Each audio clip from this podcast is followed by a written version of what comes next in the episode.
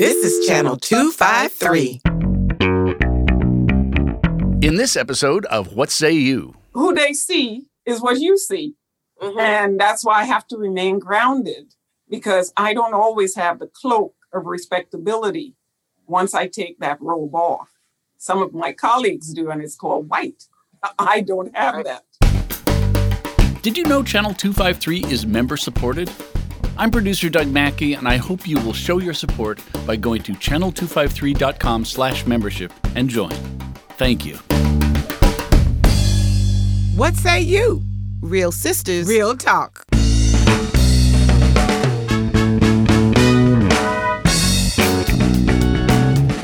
What say you? Down to earth conversations between sisters about life, work, family, and the pursuit of an anti racist community. Hi, I'm Audrey. And I'm Melanie. What, say you? Sister Audrey. Hey, girl. Hey. Hey, hey, hey, hey. Uh, How are you? And let's put this in perspective first. It is November 12th, 2020. How are you today, sister? Sister girl. Let me tell you something. It has been what? super rough. It has been rough. Do you understand me? And Okay. I'm just being serious. Okay. I'm going to tell you that I have struggled. This is November 12th. The election was November 3rd. So for the last nine days, Yes. Okay, I've gone through a range of emotions from being jubilant to what the hell just happened to damn it, just leave. You know, I mean, like all of these emotions.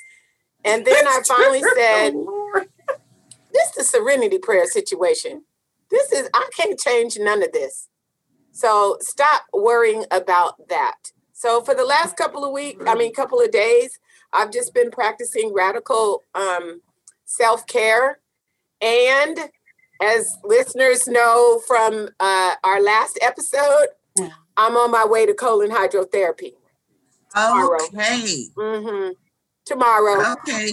So Well, that's what I'm that's what's going on with me. You know, when I go for my treatment tomorrow and you know, all of it comes out, then I'll be good. How about you, Sissy? well, I am so glad that you asked. Mhm. With, um, oh, I'm fine. And I'm sorry you had to go through all that. Um, I personally, I have said throughout this year,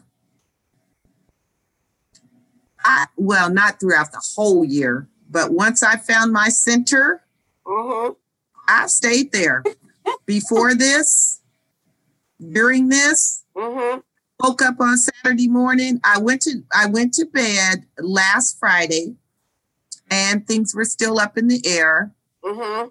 To sleep, slept like a baby, and I woke up Saturday morning and saw the results. I've stayed centered, and all week long, and I I'm centered, and that is in God because whatever whatever was gonna happen, it's gonna be God's will. You better preach. I am Go ahead. preaching. I am preaching. I'm preaching my truth. That's right. And this whole thing, all this drama about he not gonna leave or he might not do this, he's not gonna concede. He's going to do whatever God's will is. And so Mhm. Twisted, I am not twisted up by any means. When I woke up Saturday morning and saw what happened, and uh, I was just like, it's God's will. well, girl, if it, happened, if it had happened a different way, it still would have been Well, God's will. will.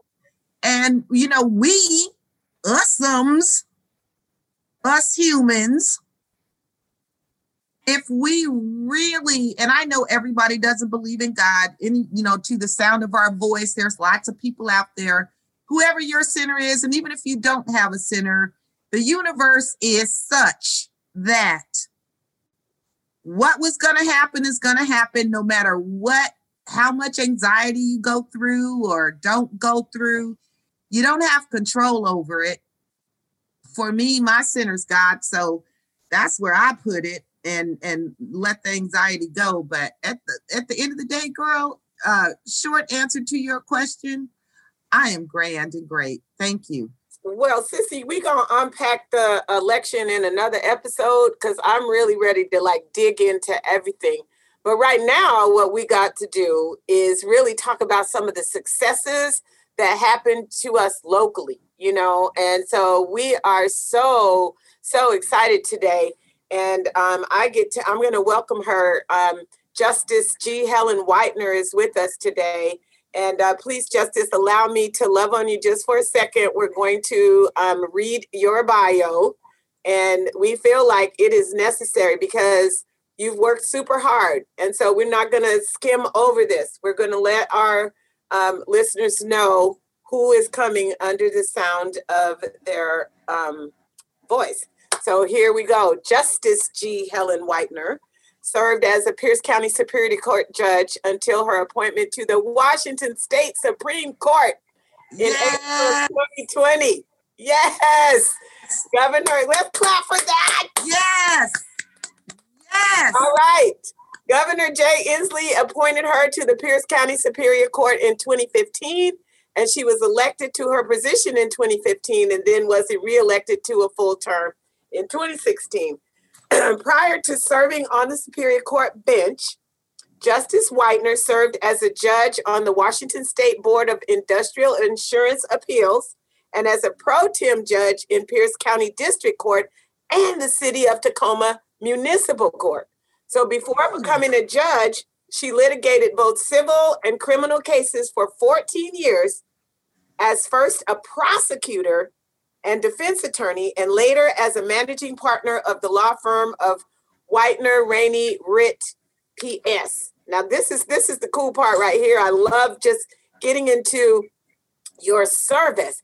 Justice Whitener serves as co-chair of the Washington State Minority and Justice Commission and on the board of directors of the International Association of LGBT Judges, as well as on the Washington State Office of Civil Legal Aid Oversight Committee.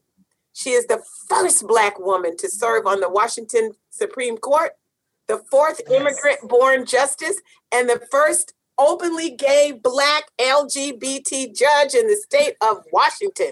Yes. Sister girl, your honor. Hey, Thank sisters. you for being here. Yes. Can I just take a moment? I Take a moment. Take a moment. Okay.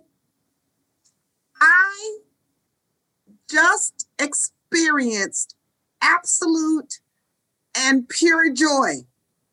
Listen, Wow. listening to those accomplishments. I'm getting misty. Be Misty girl. Because I even edited the bio. I knew it was like oh. super long. and I'm gonna say, no, a lot of it'll come out when we talk, but that was the part I'm like, what? This is joy. This is joy. And there is a difference between happiness and joy. Oh my gosh. Yeah. Just Whitener, thank you so much for being with us today. Thank Welcome, you. sis. Welcome. Thank what say you? Thank you, my sisters, for having me and giving me a space where my voice can be heard. I look forward to a discussion with you this evening. Thank you. Yes. So let's start with Did you ever think in your wildest dreams you'd be right here? Like the Justice Washington State? No. no. I I don't look anything like the justices. I don't look anything like um, what you would think a justice looks like, but I'm here to change that. I'm here to change that image and change the discourse around what a justice looks like. Because um, even though, you know, I'm the first Black female, we had a Black male years ago. And being the fourth immigrant born, you know, I'm from the island of Trinidad and Tobago. I think all those limbs and being the only LGBT judge in the state of Washington still, um, all those lenses come to bear on the interpretation of the law that impacts all of us. So, Okay, wait, wait, wait, um, hold up. You said you're the only LGBT I'm- I'm judge. the only Like openly all the gay judges? black judge. Yeah, I'm it. you're, yeah, you're hearing from the only openly gay black judge in the entire state. So um, hopefully wow. that narrative will change just by me being here. Just by and, you being um, here. Oh, yeah. But uh, and that's what makes me misty. Yep. It makes me misty because we're in 2020. Why in 2020, why does it take so long?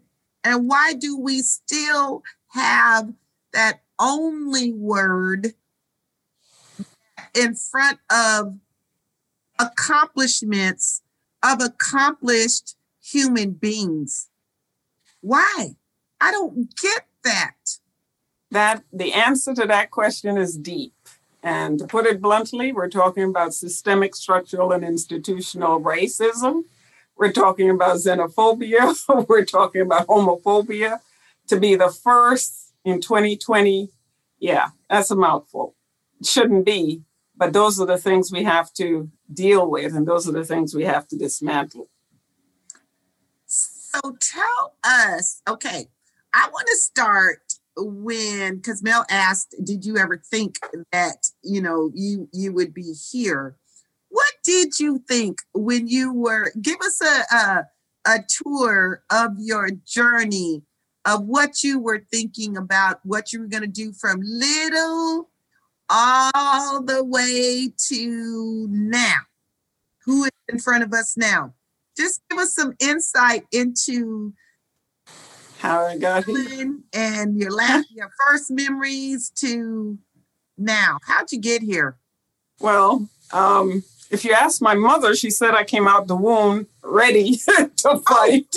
So, so maybe from birth, you know, I was always going to be me. And um, so I came here at 16 I became ill. I was doing my advanced degrees um, on the island, which is under the British system. So O levels is the equivalent of high school here. I had completed that, and I was now doing A levels, and I became paralyzed on my right side. And they didn't have med- medical treatment on the island, so I was sent here for medical reasons. I was 16 years old. While going through rehabilitation, is when a cousin of mine who had graduated from Baruch College um, said, you know, because I was feeling really depressed. And she said, because I felt all my friends were going ahead of me now, uh, because it's very competitive on the island education wise. And um, she said, why don't you apply to go to college here? I didn't know any college, so I did. And I got in as an international student to Baruch College. So I was finishing up my medical treatment and um, started undergrad at 16. Um, a four year program took me five years because I had relapses. There goes the high achiever in me and not taking care of my health. But um, my background was international marketing and trade, and I worked in that for about eight years prior to deciding to come to Washington State because I ended up from New York to Anchorage, Alaska and I worked in international market and trade up there, and the coal was getting to me, so I was heading back to the islands, you know. And um, a friend said, "Come to Washington," which I did, and um, I worked in, in in an accounting firm in Bellevue because I couldn't get a job in international marketing. Alaska was the hub, but not Washington, and um, the rest I think is history because one of the partners of the accounting firm was also a lawyer and I did a project for him. He liked it. He said, you know, he loved my reasoning skills and um, said I should consider law school. I asked him where he went. Back then it was UPS Law School, and it was now then Seattle U um, Law School. So he mentioned that. I researched it.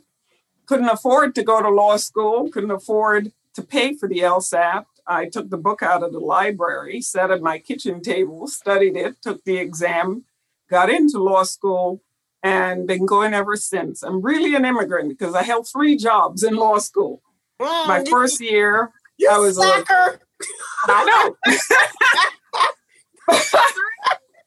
My first year, I had three jobs, and I was raising four kids with my then ex. um, they became wards of the state, and um, their their mothers were out there. Um, you know, they became victims of the drug epidemic at the time, and they lost the the girls. So we took all four of them in. So here I am going to law school, raising four girls, and uh, holding down three jobs. so, but um, Wow. and trying to learn the the American system because the legal system is quite different. But you know, I I put in hard work, learned the system from the bottom up, and I can honestly say right now on the Supreme Court, I have the most diverse background in that I've been a prosecutor, I've been a public defender, I've been a private defense attorney, and I've been a judicial officer in all three levels of the court. So I understand the trial level court quite intimately. But um, yeah, hard work and finding people who could mentor me because there wasn't anyone like me. so, Mhm. and I, you know, when I got here, someone said um, I'm a trailblazer, and I, I didn't really think of myself as I'm working through the system as a trailblazer. But so I had to do a little research. That's just how I am on what really does a trailblazer mean, and I realized it's being the first, you know, and um, yeah, it just so happened I was the first in a lot of things. I just happened to be the one.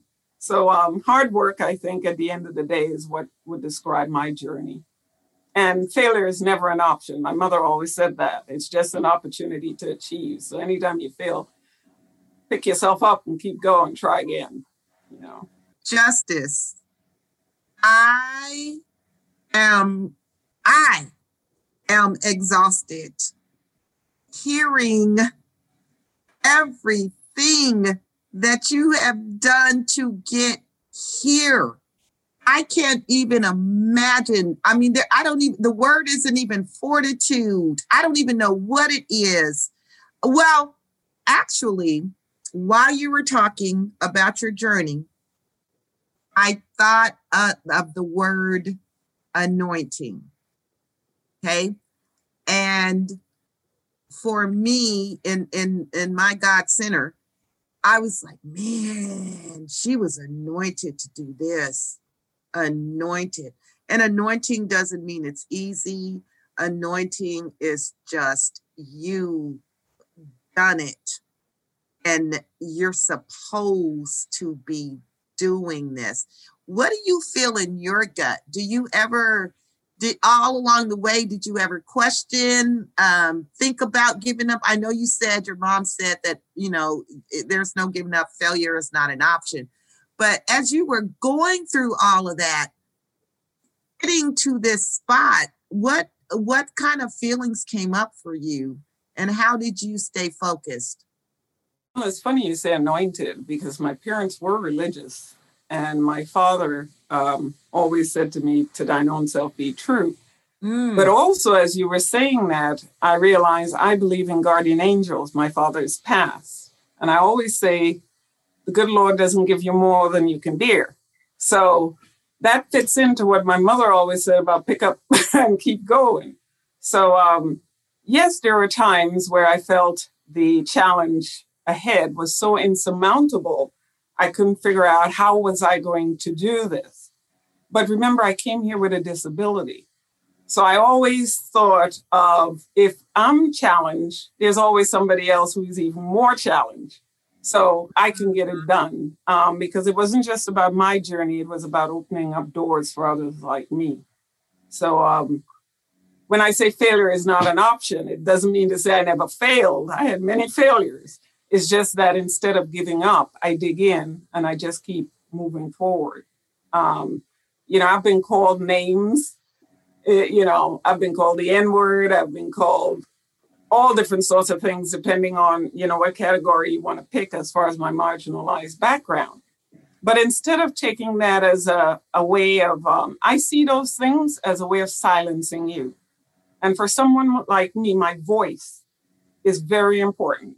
Losing my voice um, basically is losing myself. So I Mhm. refuse to lose my voice. So therefore, I refuse to have anyone take away anything from me that I've earned. and I've always earned everything the hard way because there isn't an easy track for me. But um, it's it's it was ne- never about just me. Like I say, my parents were very religious, and my father always instilled in us um, giving back. It's really important to give back. And a lot of folks, even to today, say to me, you seem so down to earth. You know, that when you introduce yourself and you say, hey, sister, I'm like, hey, I'm right in yes. there. yes. You know, because um, yes, I've accomplished a lot, but those are titles. I- I'll give you a nice example. When I put on the robe, I garner respect because of the robe and what it signifies. When I take off the robe, I'm, hey, sister, because mm-hmm. that's what people see. You know, they see me, they see the Black woman they don't see the immigrant until I open up my mouth and I'm upset. you know, and it comes out. they don't see the LGBT unless I disclose because I'm not what people consider, whatever that is, an LGBT person is supposed to look like. Um, you know, and I don't always seem disabled or having a disability. So um, who they see is what you see. Mm-hmm. And that's why I have to remain grounded because I don't always have the cloak of respectability once I take that robe off. Some of my colleagues do, and it's called white. I don't have that. So, um, yeah, I think when you said anointed, I realized I have guardian angels, you know, and um, I just know whatever challenge I'm faced with is because I can overcome it. So I I noticed that you uh, when we read your bio, you're on the is it the Minority Justice Commission? Yes, Minority uh and uh-huh. Justice Commission. What what is that? And and uh, what do you what do you do there? It's a Supreme Court commission. It was created a few years back under the first Black Supreme Court Justice, Justice Charles E. Smith. Smith. And it is to address race and ethnicity issues in regards to um, our courts and access to justice in, in a synopsis. So mm-hmm. we look at race and equity issues and how to um, address them, such as bail reform, jury service. I mean, we have covered a lot of things, and right now we're having listen, listening series to address um, the hmm, racial disproportionate impact race has had in regards to the um, systemic and institutional and structural racism um, in our court system and the justice system. So, so that's for who? This sounds like some white people stuff. I mean, do they know? Is that who it is? Or no, no, no. The Minority and Justice Commission. I co-chair it with Washington State's first Asian and Latina justice, Justice Mary Yu. Yes. And we look at race and ethnicity issues and the impact those things have on the justice system. No, I, I guess I'm saying is that we, you know, as people of color, we've been freaking knowing and oh. impacted by all of this stuff all these times. So why do we have to have a freaking listening session? Don't they? We've been screaming for a long time. Like, well, we have, but they haven't, which is why it's a listening series for them. And we bring in the community. We have one for the community. We plan on doing one with um, lawyers. We plan on doing one with judicial officers. And that's why it's a listening series for them, the okay. ones who were not aware or failed to be aware, because it's always been there, um, what we observed in regards to the killing of George Floyd. Black people have been talking about that for years, you know, the right. issues regarding policing. We've been talking about that for years. And not just Black people, people of color, um, indigenous people, we've been talking. I think it's a little different now, and I don't know if you're aware, but the minority and the Supreme Court put out a letter as a charge to the legal community to it's it's upon us to deal with systemic racial issues, and um, that has taken on a movement in and of itself. And if you haven't, if you weren't aware of the letter, I have it with me. I could read parts of it to you, yes, but it's it's it's powerful. So yes. it's it's relatively short. You can tell me when to to shut up, but it went out June 4th. I got to the Supreme Court in April. In May, uh, George Floyd was killed, and within a week of his killing, the Supreme Court put out this letter on June 4th that's just been unprecedented, and it's pretty much has gone um, nationwide where courts are now looking at this and taking it a little ser- seriously. Um, and it's unprecedented for a Supreme Court, but we have the most diverse Supreme Court in the nation. So I thought it was really good coming from us. But it says, Dear members of ju- the judiciary and the legal community, we are compelled by recent events to join other state Supreme Courts around the nation in addressing our legal community. The devaluation and degradation of Black lives is not a recent event. It is a persistent and systematic, systemic, sorry, injustice that predates this nation's founding. But recent events have brought to the forefront of our collective consciousness a painful fact that is for too many of our citizens common knowledge the injustices faced by Black Americans are not relics of the past. We continue to see the racialized policing and the overrepresentation of Black Americans in every stage of our criminal and juvenile justice systems. Our institutions remain affected by the vestiges of slavery, Jim Crow laws that were never dismantled, and racist court decisions that were never disavowed. The legal community must recognize that we all bear responsibility for this ongoing injustice and that we are capable of taking steps to address it if only we have the courage and the will. The injustice still plaguing our country has its roots in the individual and collective action of many, and it cannot be addressed without the individual and collective actions of us all. As judges, we must recognize the role we have played in devaluing Black lives. Ah. This very court once held that a cemetery could lawfully deny grieving Black parents the right to bury their infant. We cannot undo this wrong, but we can recognize our ability to do better in the future. We can develop a greater awareness of our own conscious and unconscious biases in order to make just decisions in individual cases, and we can administer justice and support court rules in a way that brings greater racial justice to our system as a whole. As lawyers and members of the bar, we must recognize the harms that are caused when meritorious claims go unaddressed due to systemic inequities or the lack of financial, personal, or systemic support. And we must also recognize that this is not how a justice system must operate.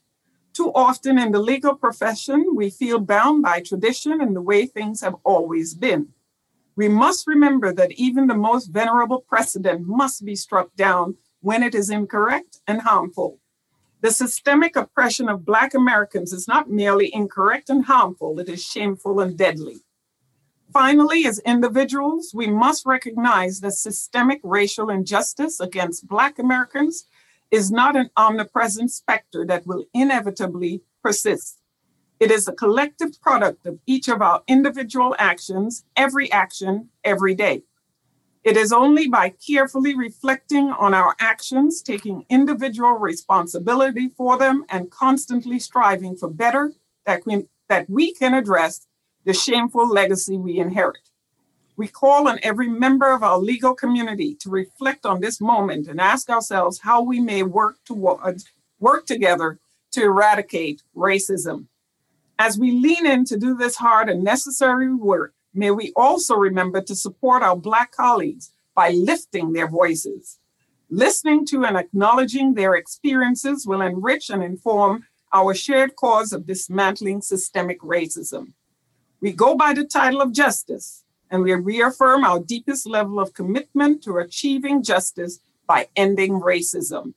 We urge you to join us in these efforts. This is our moral imperative, and it is signed by nine Supreme Court justices. Oh, Well, go ahead, Washington State. Yes, that came from our that that came yes. from state. Our Supreme Court Court. justice. Yes. Well, Supreme go Court. ahead, Washington State Supreme Court. Justice Okay. States. Okay. Okay. Yes. I'm oh my good. It's signed by all nine. All nine. All- What? Okay, listen. Okay. Listen, listen, So listen, listen. We're gonna uh, come back to this. We got to go to break right now, and when we come back, we are going to delve a little bit deeper. Oh my goodness, how proud we are, Audrey! Oh. You see, you hear that? Oh my gosh. I'm speechless, listeners. We'll be back. I am too. We'll be back. We'll be back in just a moment. Don't go away. This is Eric Hanberg, host of the Channel 253 podcast We Art Tacoma. Words mean things. That's what Pacific Lutheran University challenges me and you to think about in our everyday speech. When I speak to you or a guest over the podcast, the words I choose have impact, either positive or negative. Words have history, and when we choose to use them, we have to own their meaning and their effect on the people listening. My language, my choice. PLU is asking us to go deep on words like anti racist or decolonize, and to think about what those words truly mean. Then, once you understand them, let's talk about how you can put words into action. What can you do to live up to the word anti racist? How can you decolonize your entertainment, or even how you introduce yourself? These are big questions. To get ideas on how to answer them, and to find questions about other important words, visit plu.edu slash words mean things to learn more. My sincere thanks to Pacific Lutheran University for sponsoring Channel 253 and for doing exactly what universities should be doing right now with this campaign.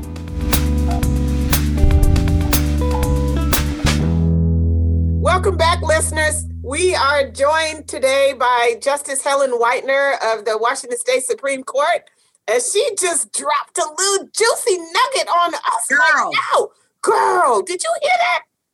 I did. And um, so while uh, Justice Whitener was reading that letter in my head, I was like, oh, maybe, maybe I don't understand who wrote that letter. Um, I thought it was from, you know, Washington State Supreme Court people, the justices. But then she has said that she was the only black one. So I was very confused. I know. In my brain. And let me tell you, let me just let me just give you a little insight why I was confused because it was so on point, so on point. There was no fragility terminology in it. You know what I mean? They said shameful. I'll There was okay, I'm gonna go there shameful. There was no um murky terminology in there. It's clear, It was just clear, clear, point, truthful, real. factual. Mhm. So that's why I was confused. But girl, they're not justices. And so, okay, let me let me little let me little ask a little behind the scenes stuff. Who actually wrote that though? I mean, Ah. you know, how did Supreme it? Court justices signed it. Okay, they signed it, but did you That's all it. did you all collaborate on it, or did somebody like take the lead and then then everybody was like, "Yeah, I Yes. would sign that." Yeah, Yes. that's so beautiful. Well, that's the way projects usually work anyway in any environment, you know. That's So- right. I think the important thing is they signed it, They which signed means they agreed Yes. with it. They so signed it. irrespective of who wrote it, That's they right. and and the way the Supreme Court works is you don't always get consensus. That's a majority, you know. Um, you have a majority, five can make a majority. Yeah. Four is dis- dissent. And I like your hat, by the way, Melannie. I dissent. Yes. But the thing is, I think what's truly powerful is that they all signed it. And when you break down your Supreme Court on race, you're talking about one white male, or white females, one Latino male, one Asian and Mexican female, one and only Native American female, and then one and only Black female. So you have a cross cultural bench that looked at the letter and agreed that yes, each in their own individual right agreed to sign off on it. And um, that's what's important. You know, so it wasn't a majority, it was all. Yes. Yeah. That, and, and yes, that is it all. To not have a dissent Yes. about that. That's for me, regular person out here, you know, black woman in America, walking around in black skin every day. When it comes to race, we already know what that's that that can be sensitive. Specifically when it comes to black people, African American people, the label we were given because we was in Africa minding our own business and we brought us over. I've never, this is the first time that I have not heard any dissent about how we move Beautiful. forward. That's That's We shouldn't. incredible. And you shouldn't hear any dissent. This should be something that should be ingrained in all of us, but it's not. Yes. And this is another reason, too. I think um, it's important to understand why representation matters. Mhm. You ask yourself um, the status quo for um, a Supreme Court or even for the judiciary is white male. Mhm. And here it is once you start getting representation and more representation, you have more voices with more experiences coming to bear on the issues that have to be addressed. And this is where I realize representation truly matters in assisting those that don't have your own experiences to understand you know the road that you have to walk and the things that you have to experience so having i think four supreme court justices with a diverse background um, is truly truly different which is why they say we're the most diverse supreme court but i also think it it helps in the types of decisions that will i believe come out of the supreme court not because we have some agenda but because our experiences come to bear on the decision and the interpretation of the law Mhm. you know you can't understand what it's like to be me unless you got somebody like me sitting there and you know informing the discussion. Um, That's i have no idea what it's like to be native american but it's nice to hear my colleagues perspective on things you know so i think representation is huge. I think it is as well because I, um, as human beings, just let's start at humanity at the basic human being level. So we're all human beings, and then we go through our journeys of life, experiencing different things, um, all you know, in our families, uh, things that we do, the food that we eat, all of that. And then when we meet each other, we are always looking for common ground. Common ground is the start of it all, right? So if you don't have any common ground to start with, it is then the imagination has to come into play. And so if there is nothing in my life that I can even a little bit relate to somebody else, it doesn't mean that um, I'm not, you know, I don't ha- I don't feel any one way or another about them. I'm just gonna look at the other place where, oh, I have a lot in common with them. Mhm. Have such a diverse group. You know, uh, at at our at the uh, judicial level, there's going to be more of a chance that somebody's going to be be able to relate to something, even Right. one thing. Yes. That's right. You don't have to be fully indoctrinated into somebody else's culture. You just have to have had get one inkling of, oh, that kind of sounds like the time where in my life this happened. And what you're talking about is the intersectionality of all of those issues. And that's the perspective Yes. I like to bring to the to bear on things because I'll give you a nice example. You know, back in the day, Jim Crow days, you've probably seen the photo of the water fountain, Yes. white and colored. Colored. Mhm. Well, a few years ago, we had very similar circumstances that if you visualize that picture, it would make sense. And that is the bathroom situation in regards to transgender individuals. yes. If yes. you don't see the intersectionality of these issues, then you're not seeing people. You know, one day it's race, next day sexual orientation, because we did not address the underlying issue, which is the systemic barriers that are in place. Mm. So I always say my lens come to bear on issues such as that because I see the intersectionality of these issues. I know what it is to be accepted in one part of me by one group. And I'll give you an example African Americans accepting of me as a Black individual until they hear I'm LGBT, Mm, Mhm. you know? So because of the religious yes. um, yeah. That factor that comes to religious- beer. So it's seeing the intersectionality. You know, today it's me, tomorrow it's you if you don't see it.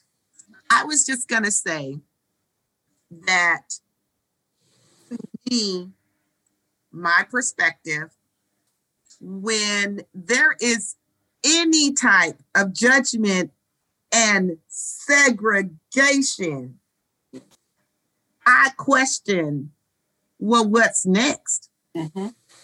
Just because, okay, so you think that this is the way it should be. I mean, you know, and I'm talking about Mhm.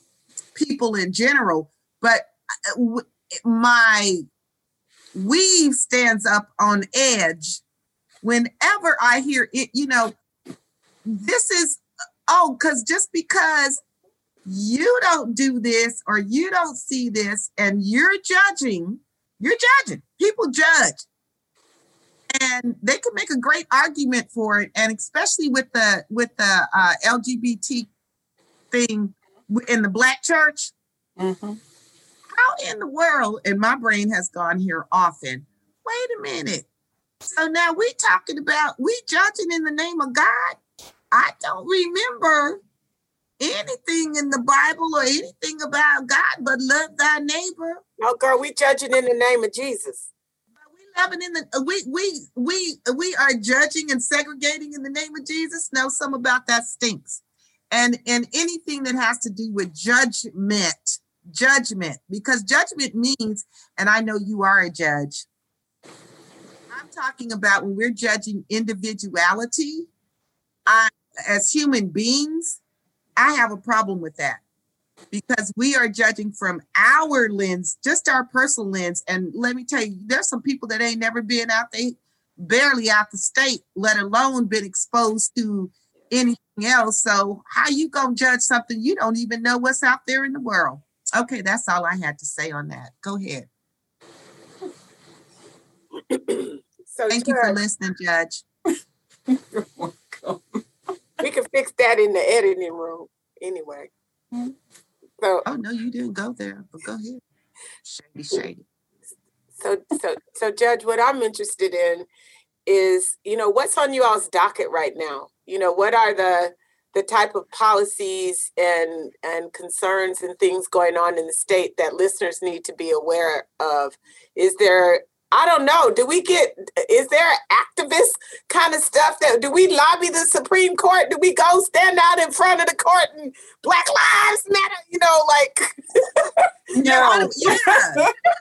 how do we support you? Do, you know, like Pookie in there, we'll roll up and be like, Judge, No, wrong branch of government. Tukey and them. Mm-mm. No. No, wrong branch of government. yeah. So help Um, us understand, because we ain't, you know, you the first black one, so we we don't know how, we don't know what to do. Oh, it so help us with, uh, Well, you know, there are three branches of government, and the legislative branch is the branch that takes care of what you're asking about.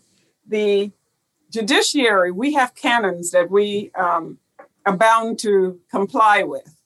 So, and especially when you get to the high court, the Supreme Court, we are really limited in regards to what issues we can discuss. So we can talk broadly about the administration of justice and access to justice broadly. But when we start getting into the minutiae, that's where you get into the legislative branch. Because think about it this way you don't want a judge or a justice having preconceived positions on the issue you're bringing before the court. There's a thing called impartiality, neutrality. But having said that, that doesn't mean to say you can't bring your lens to bear on the interpretation of the law in regards to the issue. But that does not mean you have a preconceived position on it. Um, I've made decisions that uh, I don't really agree with.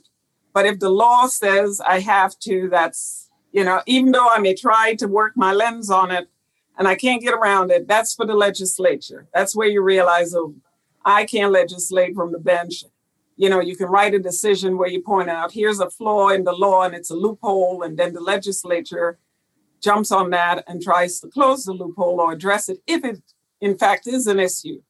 But um, in regards to certain things, we have to be careful within our canons how we address it. And I always speak from my truth. So that's how I address a lot of these issues. Okay, then, well, then help us understand Amy, middle name Barrett.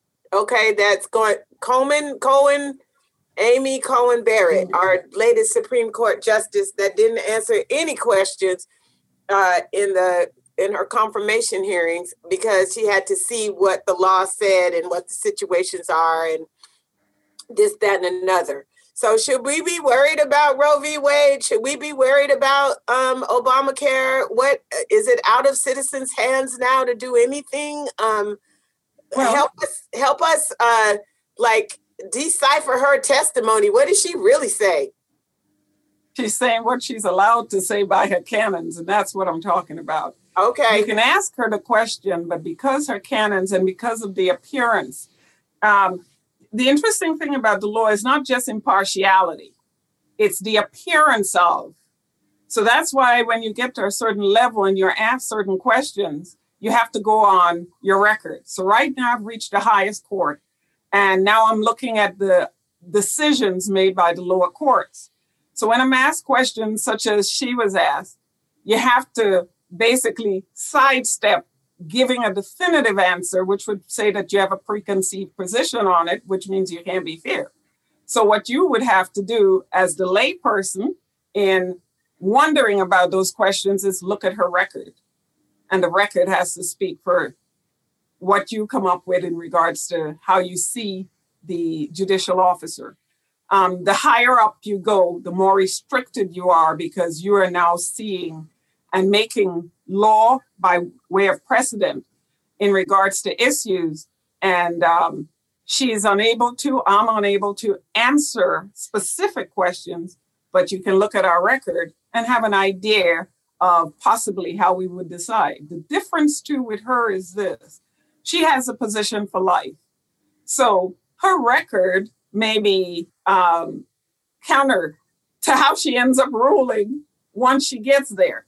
Mm. You know, people may be upset with a lot of her previous rulings, but once she gets sworn in, who is to say how she's going to decide in regards to certain issues? Some things will stay in line with who she is as an individual, but some things may change based on where she's at in regards to the law and knowing that she's secure in her position.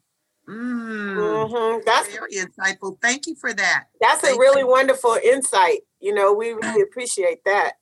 Sister, I have a question that I want to get to um, Justice while we're all still together, and that is, uh, what do you want to tell us about anything that we haven't already talked about today? Because you've taken your time to be with us mm-hmm. and be able to at least walk away from here telling us anything you want to about anything about you. Well, anything. there's What's a lot of work still that needs to be done, and people need to come together. People need to understand, like I was saying, the intersectionality of issues. But we have a race problem in America. We have a race problem in America, and the judiciary and the judicial system and the justice system is just a microcosm of the whole. You know, I just got Yes. through an election and I pretty much prevailed, but my opponent was a white male, about 60 some odd years old. He just basically got his bar number in May and he ran against me. The Oh. The audacity. cons- but the Constitution allows that. The Wow. thing that I think people need to be aware of is about a million, because I got a little over 2 million Washingtonians supporting me, voting for me, but he got about a million. So, what does that say? You know, you mm. have a black woman who has qualified and has years of experience. And I literally had an opponent with no legal experience. He's never practiced law, but 1 million Washingtonians voted for him. So we have a race issue, and that's just being straight up and forthright about it. And it is Yeah. an issue that we as a people, all of Washington, uh, needs to be aware of.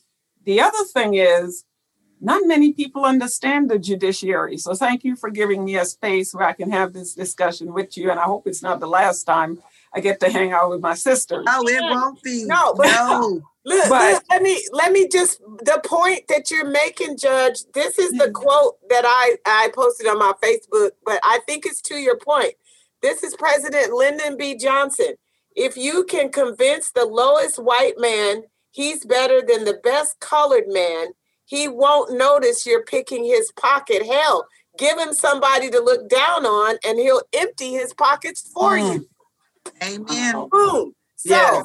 this there's what this white man just looked at you and said, This what I'm gonna do.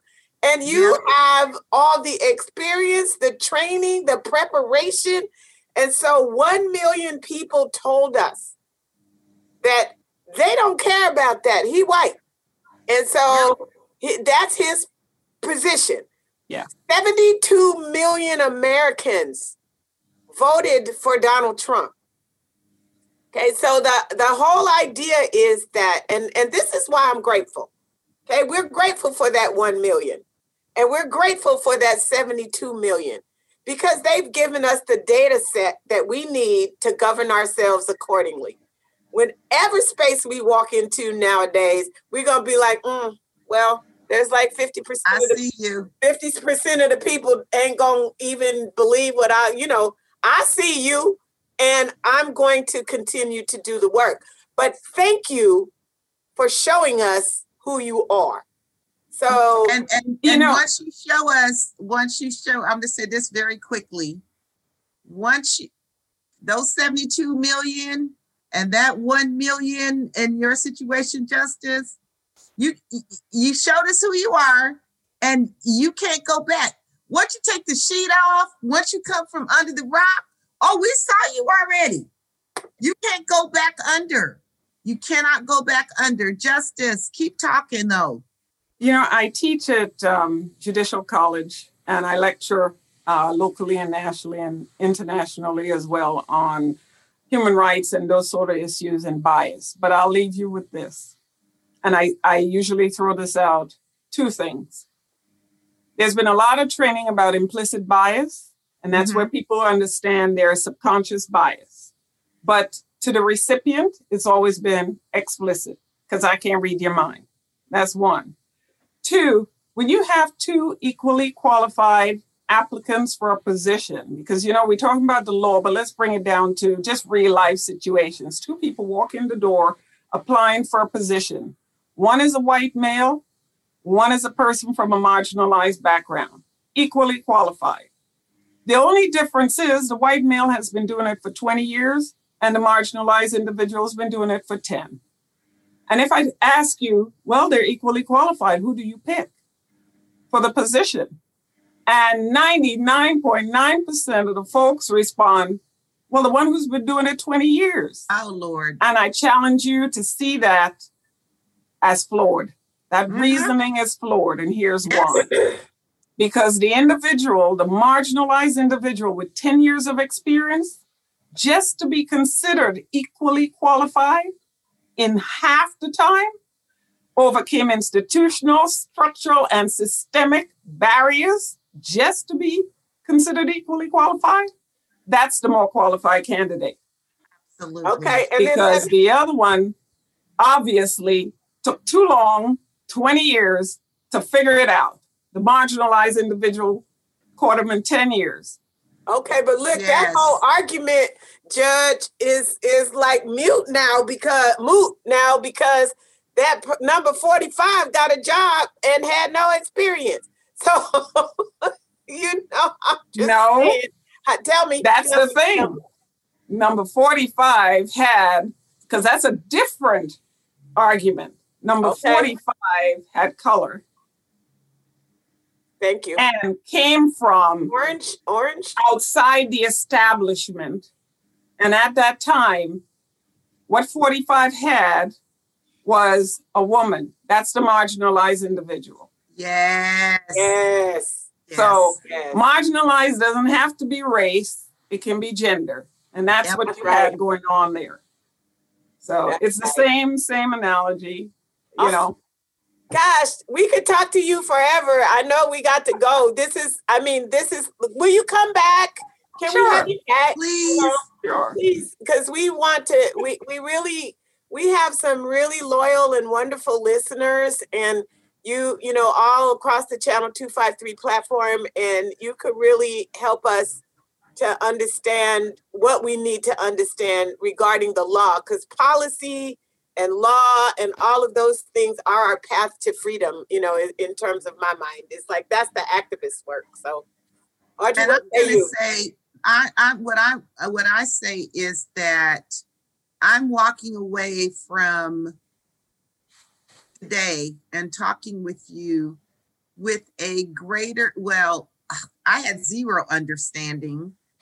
Uh, I didn't even recognize we have a Washington State Supreme Court. I mean, I'm saying it, okay. that real Okay. good okay okay And within that, I didn't understand what exactly that meant and such. And I'm telling you, thank you so much for that letter, reading that letter. How would we know this? How would we know that our own Washington State Supreme Court is all that? We would never, well, I- I'll just speak for me. I would never know. okay well CNN doesn't report on us. You know what I mean? So thank you. Um, Listen, in the words of it, what's it, Lakeside? In the words of Lakeside, it's all the way live. Boom, boom, it's all the way live. Was that Lakeside? that was Lakeside. yeah. Okay, well, Justice, sister, girlfriend, Thank you. your Thank honor. you. Thank you for Thank joining us on the What Say You podcast. We are so grateful. Your Thanks honor. And uh, let me say one more thing. With the robe or without the robe, I would always respect you. If I just met you in regular life and didn't know you had a robe, I would respect your wisdom, your graciousness, and your kindness. And yeah, Thank you. Yeah. you'll appreciate need a for that. that. Thank you. Thank you. Thank All you right, so then. much. All right, we're All going right. to drop the mic. Peace out. Peace out. Thank you for listening to What Say You.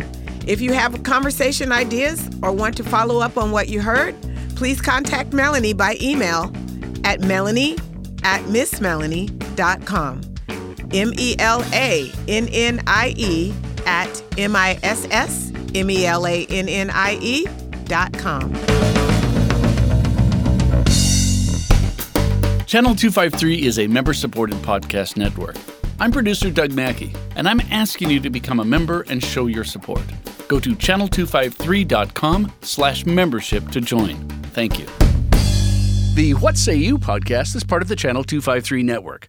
Check out our other shows Nerd Farmer, Interchangeable White Ladies, Citizen Tacoma, Crossing Division, Flounders B Team, and We Art Tacoma. This is Channel 253.